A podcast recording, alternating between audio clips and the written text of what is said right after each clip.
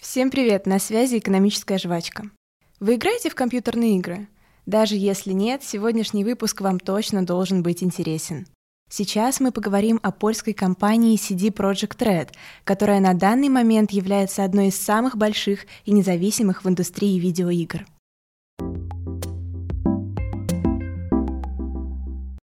CD Projekt Red была основана в феврале 2002 года для разработки игр по мотивам серии романов «Ведьмак» Анджея Сапковского. Чуть больше года спустя компания начинает работать над своим первым проектом – ролевой игрой под одноименным названием «Ведьмак», где главный герой, Геральт из Ривии, охотится на монстров и принимает судьбоносные моральные решения, исход которых влияет на весь игровой мир.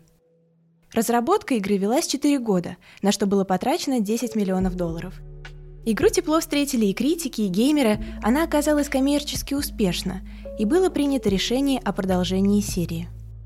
Впоследствии, в 2011 году, компания выпустит вторую часть, которую также хорошо встретят и игроки, и критики, но настоящий, ошеломительный успех ждет студию в 2015 году, когда на полках магазинов окажется «Ведьмак 3. Дикая охота».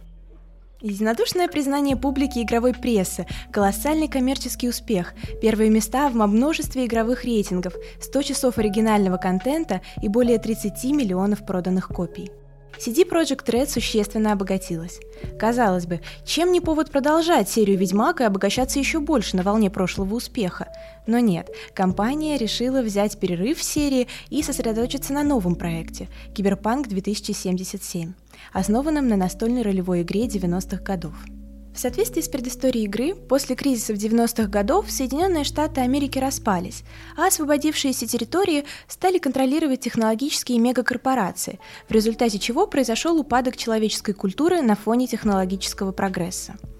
Маркетинг игры был сфокусирован на полной свободе действия игрока – Иначе говоря, ты можешь быть кем захочешь. Хочешь стеснительным хакером, хочешь маниакальным киборгом, а если сильно-сильно захочешь, то и в конце концов просто хорошим человеком можешь стать.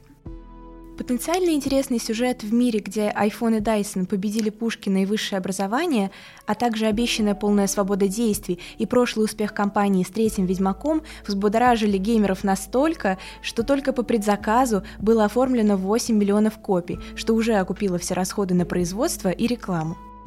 Дело оставалось за малым – внести финальные штрихи и выпустить игру в магазинах – Дату выхода Киберпанк 2077 в итоге несколько раз переносили, но это никого не удивляло, в игровом мире так происходит довольно часто. И вот 10 декабря 2020 года игру выпускают на ПК и игровых консолях PlayStation 4 и Xbox One. Но что-то пошло не так. Пользователи игровых консолей начали жаловаться на практически неиграбельные версии игры – в версиях для обеих консолей наблюдались падение частоты кадров и частые подзагрузки окружений и текстур, а также множество других багов и глюков. Так, пользователи начали массово занижать рейтинг консольных версий Cyberpunk 2077 на сайтах агрегаторов лицензий и требовали возврата денег за покупку игры. В итоге компания потратила несколько миллионов долларов на возврат денег игрокам. Это не помешало игре установить исторический рекорд по стартовым и цифровым продажам.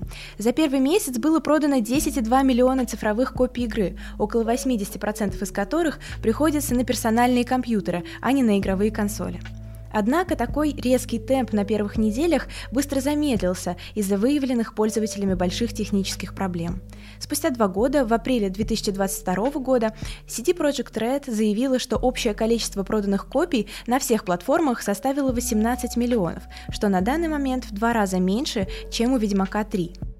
Из-за всех вышеуказанных проблем у компании начался долгий судебный процесс с инвесторами, которые обвинили разработчиков в сокрытии информации о плохом качестве игры. Разработчики же обвинили инвесторов в сильном давлении, выраженном в желании выпустить киберпанк как можно раньше, что помешало доработке игры до хорошего качества. А впрочем, судебный процесс у компании продолжается и до сих пор. Если вы думаете, что на этом красивая история CD Projekt Red закончилась, то нет. Совсем недавно, 4 октября, компания поделилась своими планами на дальнейшие проекты, среди которых оказались новые игры во вселенной Киберпанк 2077 и во вселенной Ведьмака. В связи с этим искренне хочется пожелать удачи разработчикам, ведь, как мы все знаем, за двумя зайцами погонишься, сразу двух и поймаешь. Спасибо большое, что прослушали подкаст до конца. На связи была экономическая жвачка. До новых встреч!